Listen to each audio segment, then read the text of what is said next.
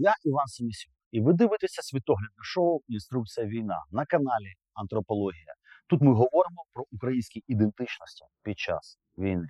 Наша студія знаходиться на території Софії Київської. Тисячі років тому тут приймали іноземних послів. Сьогодні ми поговоримо про міжнародну політику України. І наш сьогоднішній гість дипломат, колишній міністр закордонних справ і один з головних євроінтеграторів України, пан Павло Кліпкін. Пане Павле, вітаю вас. Вітаю. Дякую за запрошення. Будь ласка. І одразу особисте запитання. Річ у тім, що все-таки ви людина публічна, але все рівно загадково, принаймні для мене. Вас титрують як колишнього міністра. Але нагуглити ваш статус е, от зараз мені не вдалося, чесно кажучи. Розкажіть, чим ви займаєтеся от тут і зараз в моменті? Хто ви? Я громадянин України, людина. Я займаюся багатьма проєктами. Зараз, звичайно, під час війни більше міжнародкою. Е, А після того, як я припинив бути міністром, якщо титрують як екс-міністра, багато чим, в тому числі освітніми проєктами. Я ж не можу все життя бути дипломатом або екс-дипломатом. Хоча насправді я не знаю, чи це добре, чи погано, коли щось е, розповідаєш про міжнародку, люблять е, згадувати, що ти екс-міністр. Мені насправді це байдуже. Мене це не радує, мені не ображає. Хай буде так. Ви знаєте, сучасна українська дипломатія, як на мене, ну демонструє таку несподівану жвавість духу. І от як ви оцінюєте роботу міністерства? Вона класна.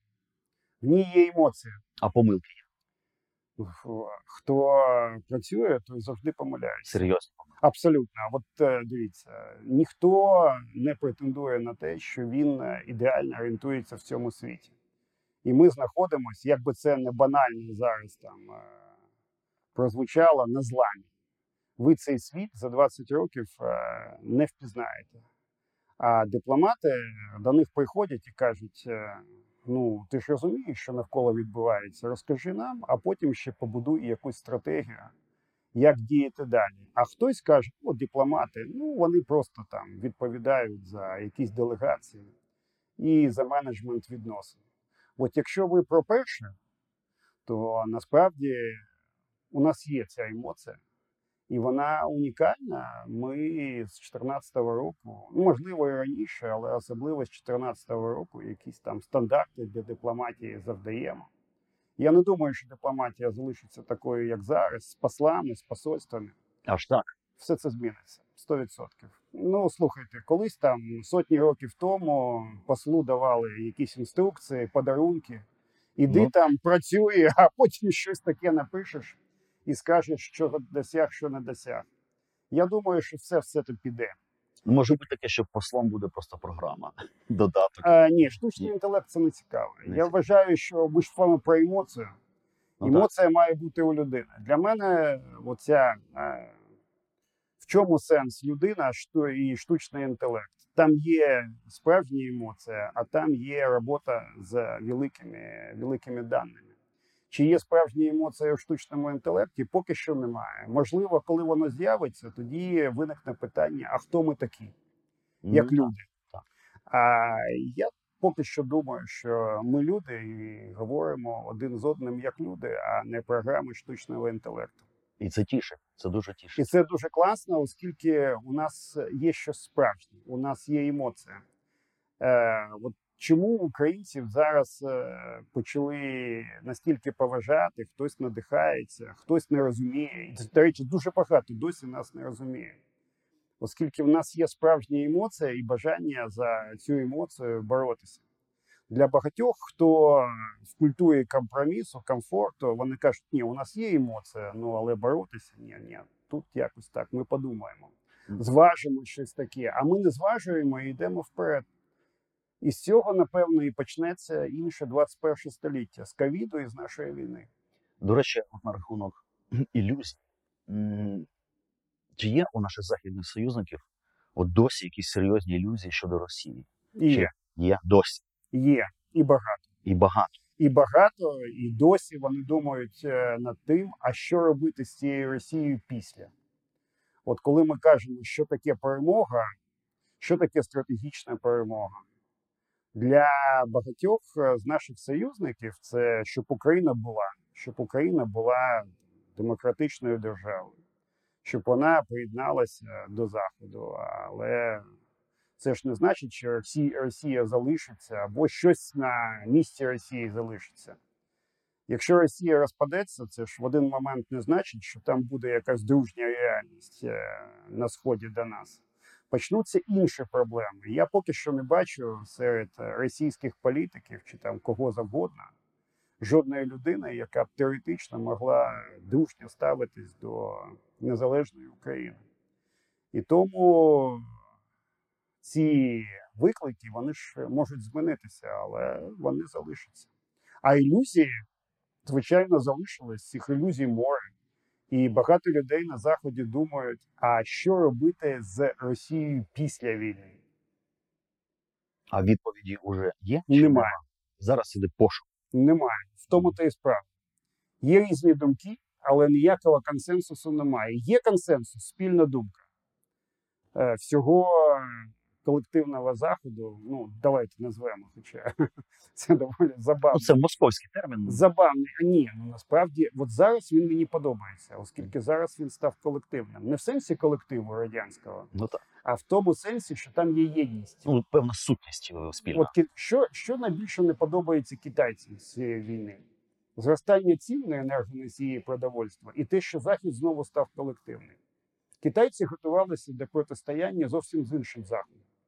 А тепер у них абсолютно інша проблема. Тепер все, що вони планували роками, а китайці існують вічність, і вони думають, ну що ж тепер робити?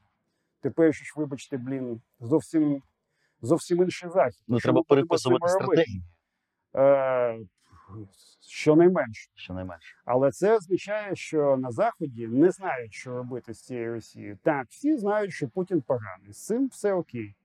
Ну а замінити Путіна це достатньо, недостатньо. А що робити з цією Росією? А чи буде вона такою же ворожою до будь-яких класичних демократичних цінностей? А якщо вона буде ворожою, чи буде вона представляти фундаментальну загрозу для Заходу? А якщо так, то що потрібно, щоб цієї загрози не було? На всі ці питання поки що жодних консенсусних чи взагалі чітких відповідей немає. А чи циркулює взагалі ну, питання закриття цього проекту Росія зовсім Звичайно, повністю? звичайно. Це обговорюється. Я думаю, що до цього будуть е, дуже багато прагнути. А прагнути як? Чи сучасний захід хоче все мати під контролем? Контрольоване. Є таке слово, яке мені дуже не подобається, воно називається manageable. Тобто, от ми поменеджимо цей процес, від того щось не буде. От, до речі, те, що відбувається у нас в плані війни. А давайте тримати це під контролем, щоб це якось не пішло за межі України. Така теж думка, вона ж домінує на сьогодні на Заході. Так, так само і Росію хочеться роздовбати, але так, щоб е, від цього не було загрози, щоб це було контрольовано. А як контрольовано роздовбати Росію? Поки що на це питання ніхто не відповів. Російська дипломатія. Вона взагалі існує як дипломатія. Існує. Що, що з ними не так в такому разі? Чому е, от таке хамство і ну даруйте бичівство взагалі є таким важливим для них інструментом? І чи взагалі ну чи завжди так було? Ні, так було не завжди. Е, Вони насправді, от як ми зараз повертаємось, ми з вами про це говорили е, за кавою до того, що зробило нас е, під час середньовіччя. От такі ключові цінності, розуміння людини, розуміння родини, розуміння жінки, розуміння свободи. Так вони повертаються до радянських цінностей. От якщо відкрити там в архіві десь газету Правда, чи я ж не знаю «Ізвістія», так і почитати першу статтю, так ви знайдете дуже багато схожого. І це пропаганда. Це знаєте, як капучино. Ми почали з вами про каву. От е, те, що там на поверхні, це насправді пропаганда. А під цією пропагандою це дипломатія, як вони розуміють її. Це починаючи від інформаційних війн і завершуючи намаганням а, домовитись е, десь під столом. От е, особливо з країнами, які не є демократичними. Так, так виглядає на сьогодні російська дипломатія. І коли у нас кажуть, ну так, російська дипломатія, от той Лавров е, пропагандіст, так, пропагандіст, е, але їх е, міжнародні зусилля просто так сказати, що все, все, все до побачення. Ні, вони працюють. Вони працюють е, уродськи, вони працюють без жодних принципів е, і цінностей. Вони у них дипломатія понятійна, у них вся система понятійна насправді. І вона на цьому побудована. От зараз з американцями ведуться переговори, а дайте нам того бута, який там працював е, на відповідні російські спецслужби. І нам все одно він потрібен, оскільки понятійно нам потрібно його витягнути. Там дарма, що є інші люди. І от ця понятійність міжнародна це головна риса на сьогодні російської дипломатії. Пропаганда плюс понятійність. Але е, дипломат, який бреше відверто, він все-таки лишається дипломатом. Ні, він не лишається дипломатом. Я пам'ятаю, коли Меркель перший раз зрозуміла, що Путін їй бреше. Ну просто під час, звичайно, вона каже: так Путін же мені бреше. Мені кажуть, так от же ж кажемо це 15-й раз, як чи 20-й. Вона каже, так я ж не можу повірити. Раніше це були відносини довіри. І кажуть, ви впевнені, пані канцлер, що це були відносини довіри? Ну, начебто, не, не остання і не, не дурніша людина в Європі. Але тим не менше, ми прекрасно розуміємо всі ці помилки, і тактичні і стратегічні. Тому на заході досі є. От ви казали про ілюзії. Досі є люди, які не можуть зрозуміти, чому Путін їм брехав. Вони не можуть зрозуміти, чому понятійність російського підходу заміняє всі принципи. Вони ж кажуть, з принципами ж краще жити. Вони цього не досі не зрозуміли. Я підкреслюю, не зрозуміли. З початком навали великої 24 лютого, ваше ставлення до смерті взагалі якось змінилося чи ні? Ні. Я вважаю, що це для кожного якось з 14-го року. Ну, може, не для кожного, але для мене. Я просто дуже добре пам'ятаю ці всі розмови і там е, дні, коли там по 18-20 годин це було з самого початку.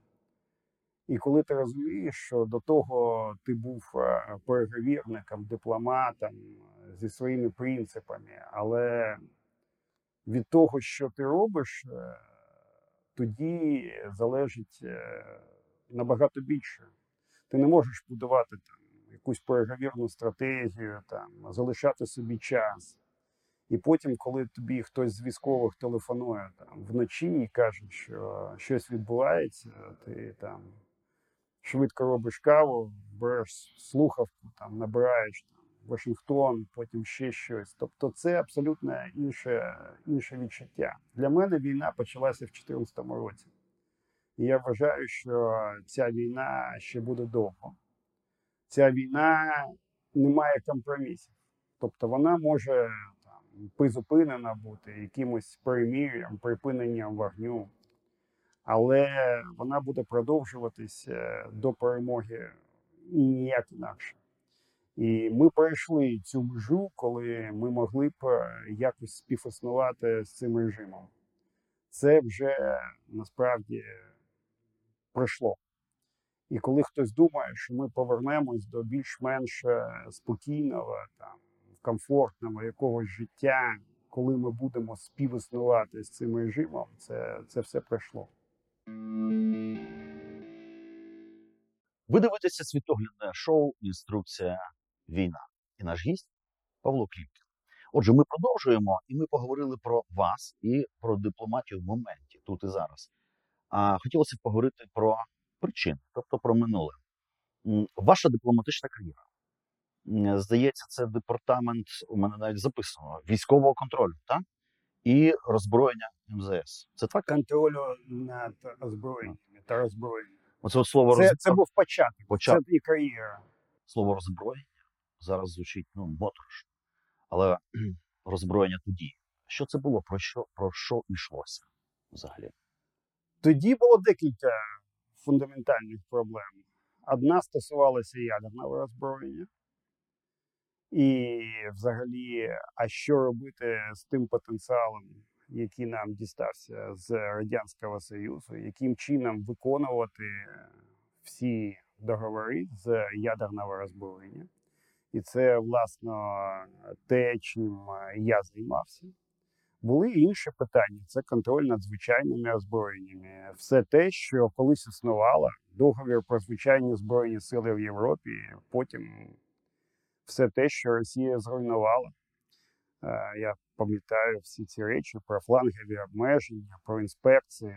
Ну тобто, все, що було зруйновано потім за наступні 15-20 років. Але моя тема це було якраз ядерне озброєння.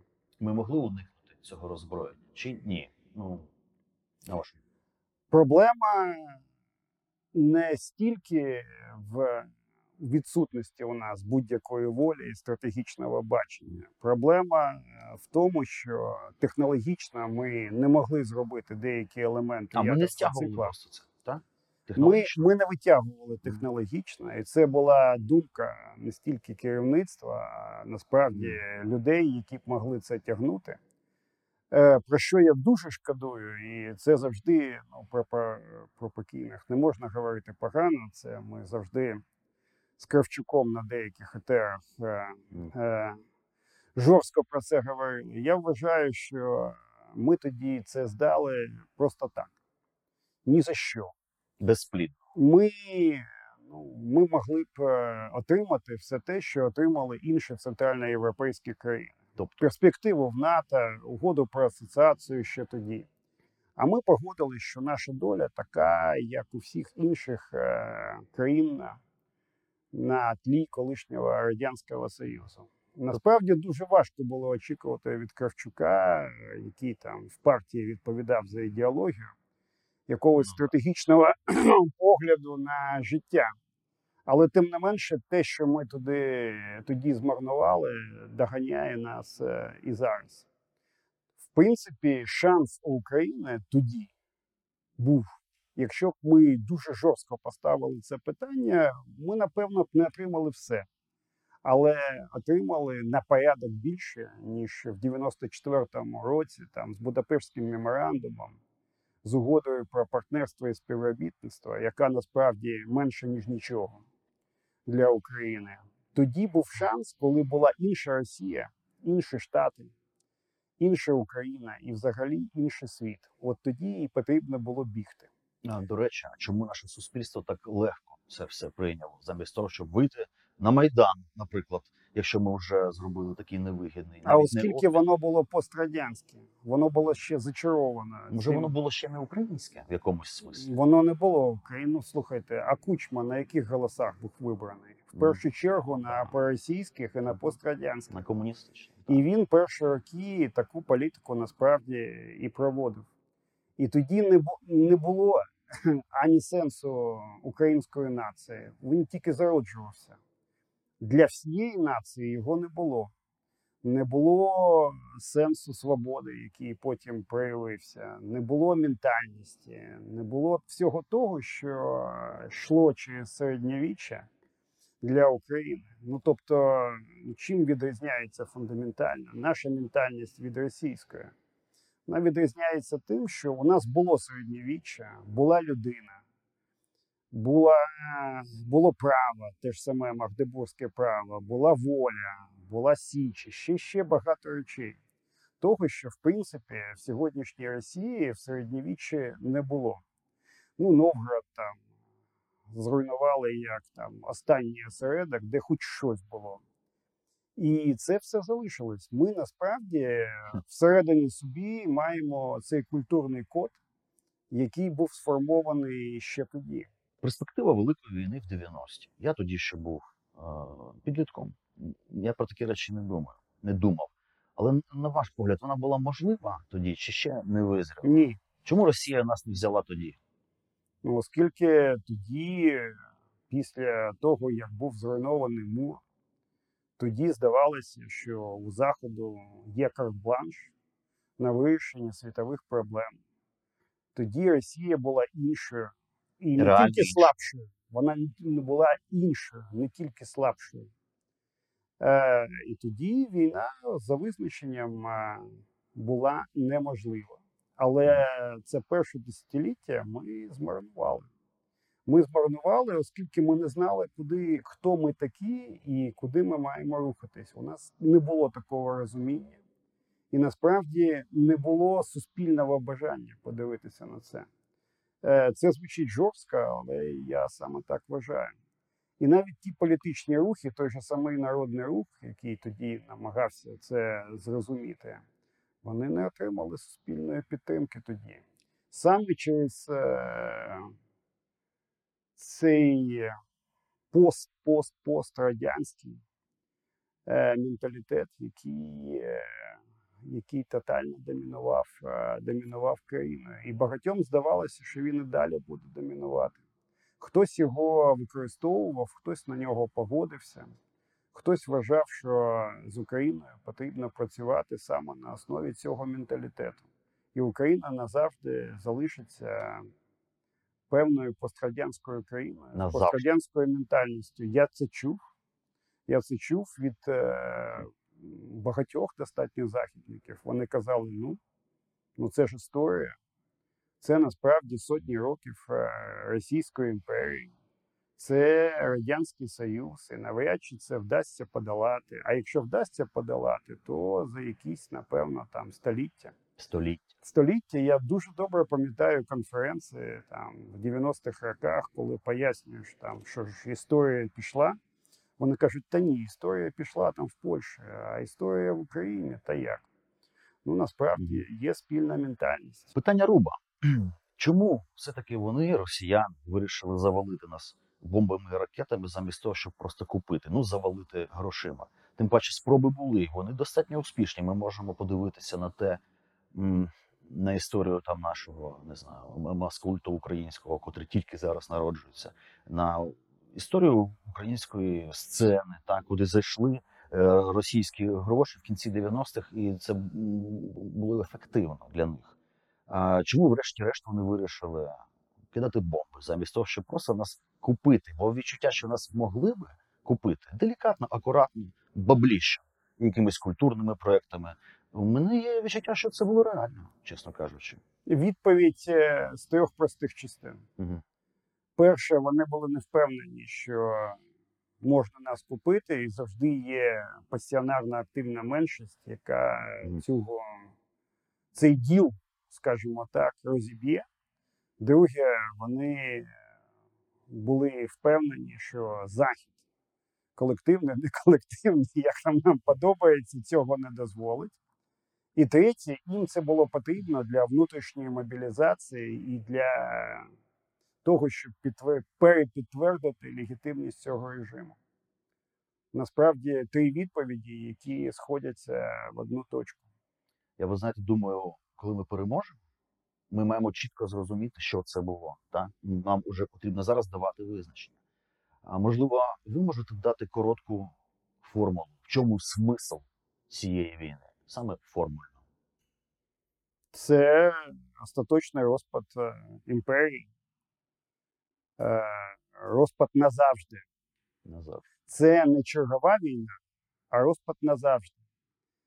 Е, В Росії будь-які зміни і реформи починалися після програних війн. Чи то Кримська війна, чи то Японська війна. Очевидно, що цю війну вони вже програли. Ну, Незалежно від якихось там нюансів, там, припинення вогню в якийсь момент, пауз і так далі. Очевидно, що вони, вони для всього світу. Вони програли її не тільки для Заходу, вони програли її для китайців. От я просто це знаю зі своїх джерел в Пекіні. І це означає, що вони запустили процес свого розпаду, і це означає, що це вже ос- такий прямий шлях до того, що цієї імперії не буде.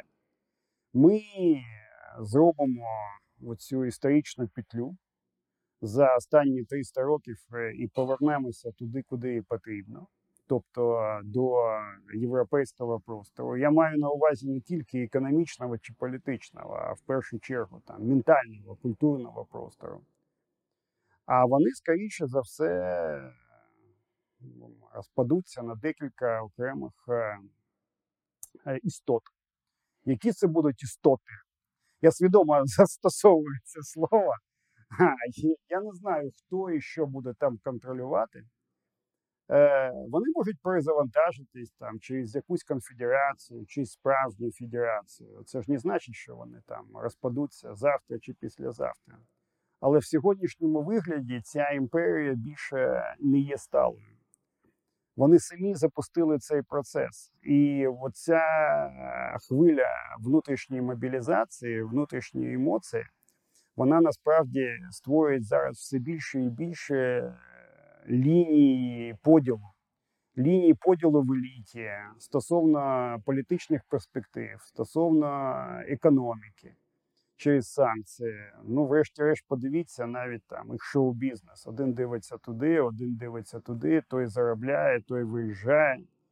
Той каже: ні, ні, ні, кожен має щось сказати про те, або засудити, або не засудити. І це дуже добре.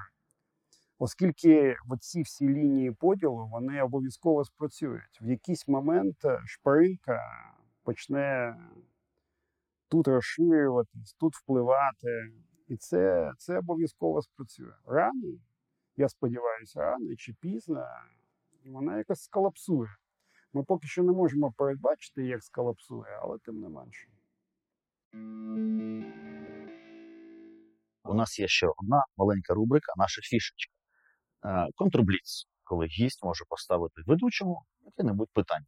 І я радо відповім на нього, якщо маєте. У мене забавне питання. Готовий? От е, ця фантастична локація в е, Софії це претензія, марнославство, ідея, е, контекст, е, атмосфера. От насправді, от що це для вас? Е, І я поясню чому. Е, Коли мої там друзі, колеги завжди приїжджали до МЗС, е, я вів їх до вікна, і це якраз е, на Михайлівську, і показував, що е, це центр між трьома містами. Так е, був побудований стародавній Київ. Показував Софію, показував Михайлівський, показував три міста. Але коли ти знімаєш Софії, це завжди претензія на щось. Це амбітно. Е, ні, ні, це не амбіція. Амбіція це круто. У вас є амбіція, це супер. А от претензія на що? Це претензія на сакральність. Саме тому ми обрали максимально можливий із доступних нам сакральних, е, по суті, просторів. Так? Ну, єдине, що можна було б влізти безпосередньо в собор і там знімати. Ну, звичайно, це нереально. Але нам хотілося бути максимально близько до тієї історичної і фізичної вісі, котра пронизує от цю всю тисячолітню нашу історичну тяглість українську від м, 1032-го, здається, чи 37-го року, коли був цей собор закладений, і аж до 22-го, от до нашого дня, тисячі років. І от нам здалося, що розмови про такі важливі речі саме от тут, тут, це, ну, це дасть шанси дійсно отримати відповіді. Важливі, чіткі, та і. Ну і задуматися над тим, що таке українська сакральність, що для нас важливо, що для нас святе, та що таке, за що ми можемо гідні помирати. От тому, от це такий чіткий сигнал, перш за все, для нас. А ви знаєте, з чого е, почався термін соборність? Це ж е, те, що йде з символу віри. Е, І сакральність в вашій інтерпретації це, це як е, соборність. І я дуже, я дуже вірю, от реально вірю в це несподівання, що те, що відбувається, повертає українській нації, глобальному українству оцю сакральність і соборність, так як ми маємо її розуміти, не так, як ми застосовуємо через ком, єдина, соборна. А от те, що це значить е, для кожного. В такому оперативному вибірі. Що це? Так, от що це для тебе? Що це для тебе? Чому, чому для тебе це важливо? Чому це частина нації? Чому це частина глобального, чому це частина української держави? І чому ти готовий для цього чимось пожертвувати? Пане Павло, ми поговорили про причини. Час поговорити трошки про наслідки, якось змоделювати наше майбутнє. Ну і майбутнє ворога, там, оскільки у нас е, війна з Росією. А, з одного боку, Росію виштовхують із цивілізованого світу, і от навіть дуже символічно, коли звідти пішов Макдональдс. Я називаю Макдональдс е, посольством цивілізації.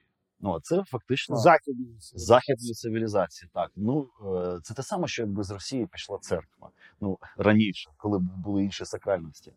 Ось і е, виглядає так, що злиденна варваризована Росія, якби це реальна перспектива, і це те, з чим ми зіштовхнемося.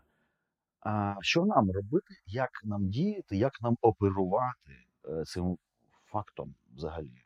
Наскільки глибоко влазити туди? От у нас і ці ідеї українського космізму, значить, кругом розставити військові адміністрації до Уралу і так далі, які я не підтримую насправді. От, але менше з цим, а що ж нам то робити з цим всім?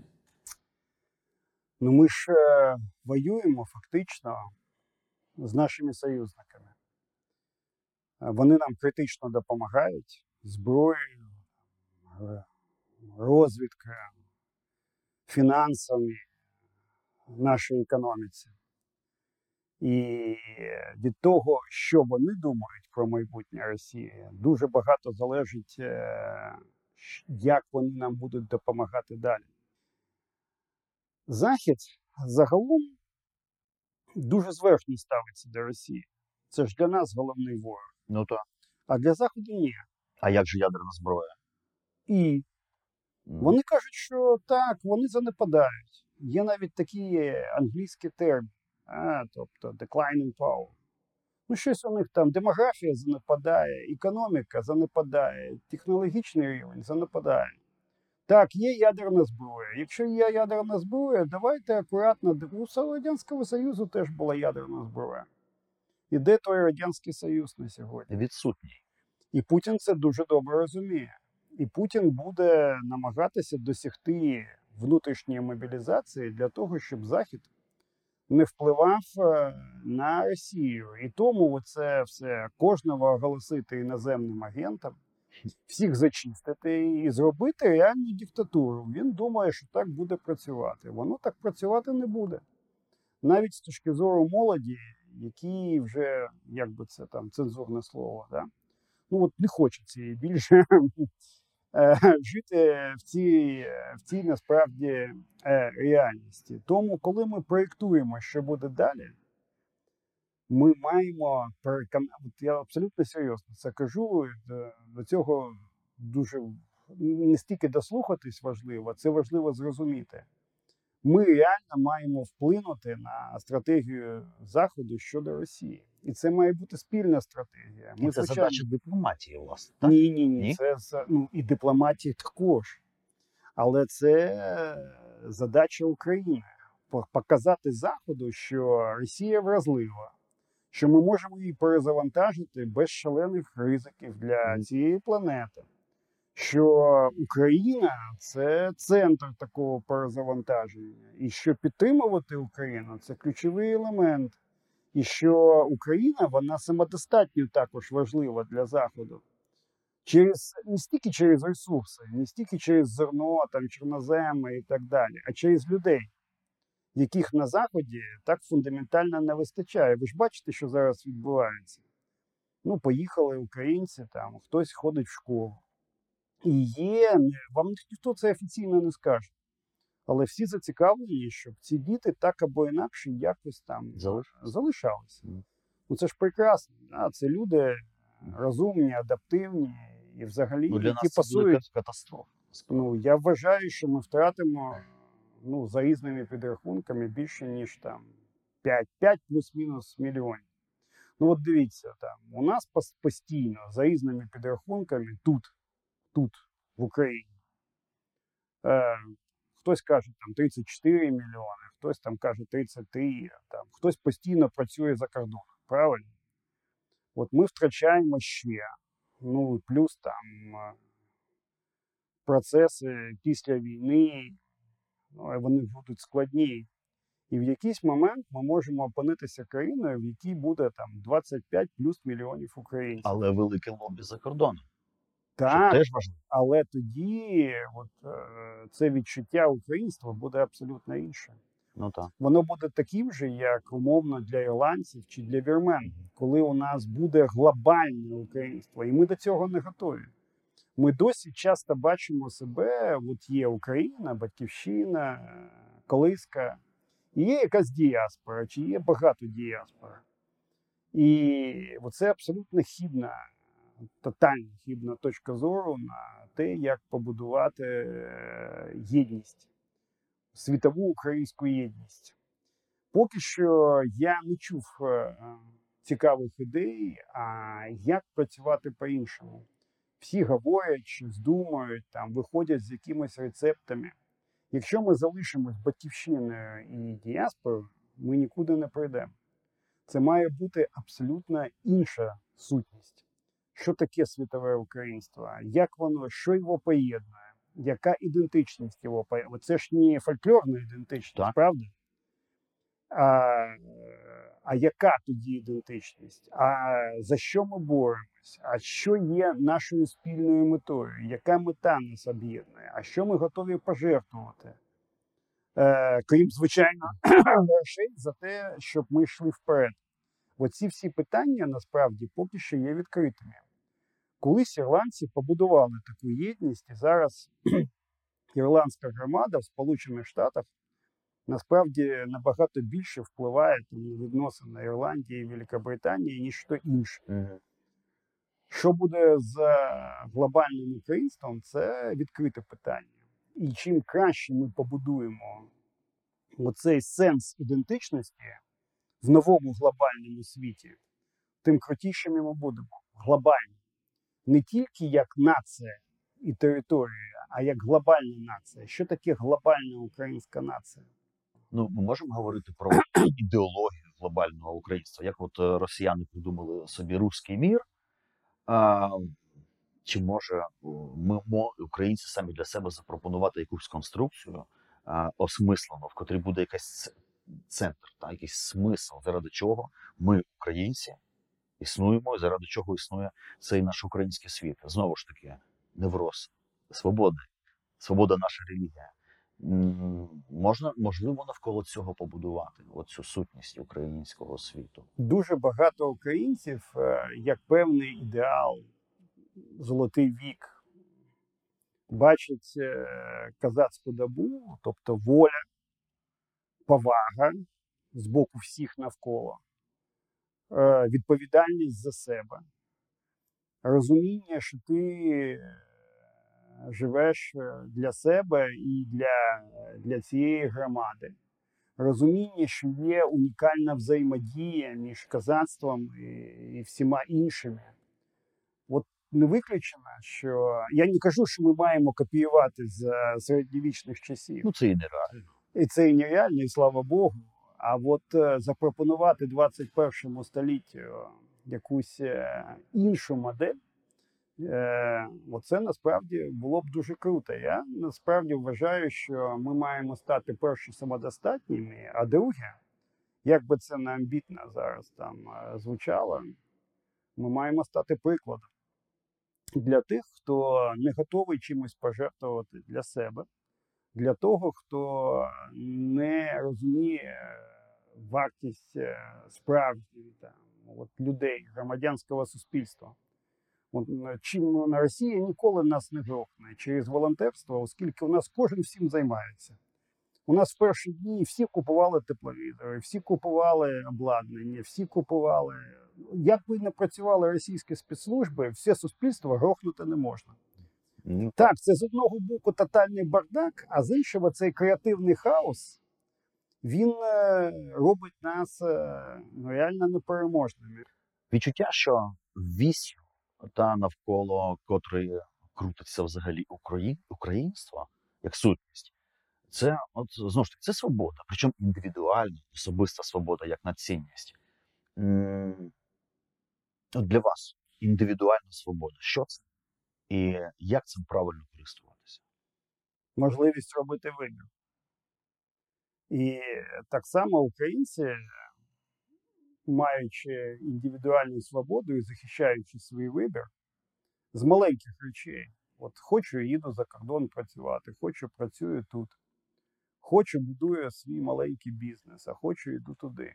І от е, ця свобода для людей, вони не готові цим пожертвувати.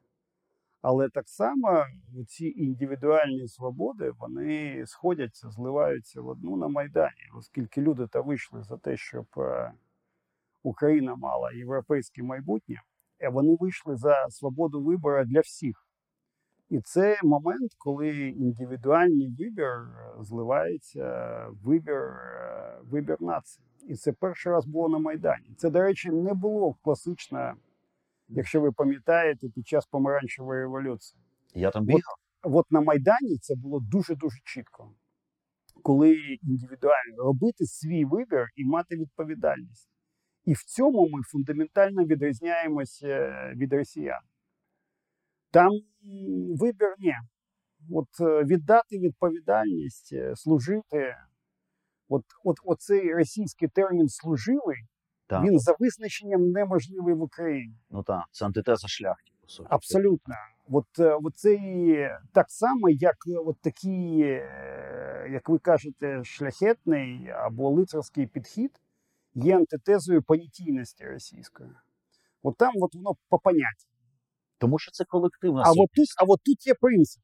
Тобто от є принцип свободи. Принцип от ніхто не пожертвує свободою, ніхто не пожертвує своє, своєю родиною, добробутом своєї родини. От це відчуття, що свобода для тебе, для тебе дуже важлива.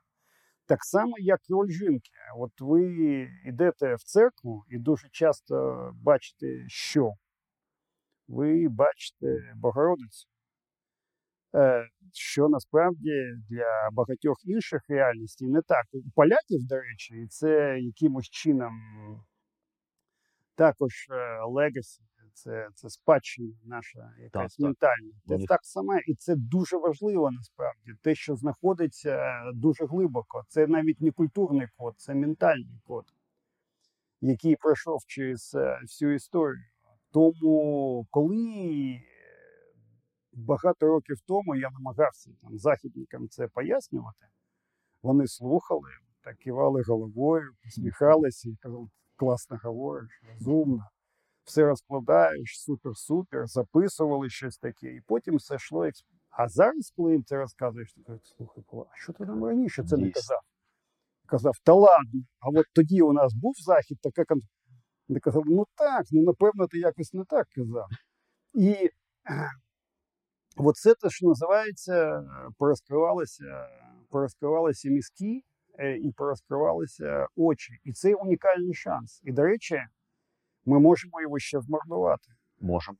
І щоб ми там не були там так впевнені, що ми найкрутіші, що у нас там підтримка, розуміння назавжди. Оцей шанс зараз може бути останнім перед тим, як світ почне перезавантажуватись. І ми його ніяк не можемо змарнувати в сенсі довіри до нас і розуміння, що от ми такі, ми належимо до цього ментального і культурного простору, що у нас є відчуття свободи, і це не ідеал якийсь казацький, а розуміння, що це всередині нас. Індивідуальна конкретика. Оце, оце насправді, ну, якщо ми це змарнуємо, вважайте, що буде вже дуже складно. Як для Путіна пі- підтвердити свою легітимність через агресію, от так для нас е, важливо пі- підтвердити свою легітимність як е, європейської нації через те, щоб ми не змарнуємо цей шанс. Оце кожен зараз пі- підтверджує свою легітимність. Путін пі- підтверджує свою імперську легітимність, а ми пі- підтверджуємо насправді вже на 100% свою індивідуальну українську унікальну і європейську легітимність. З вами було світоглядне шоу Інструкція війна на каналі Антропологія. Найцікавіші тези цієї розмови ми перетворили на меми і публікуємо нашу мемарню соцмережу. Підписуйтеся на нас сюди. На канал Антропологія теж обов'язково підпишіться, поставте цьому відео лайк і напишіть в коментарях, що ви думаєте про майбутнє міжнародних відносин і місце України у післявоєнній реальності.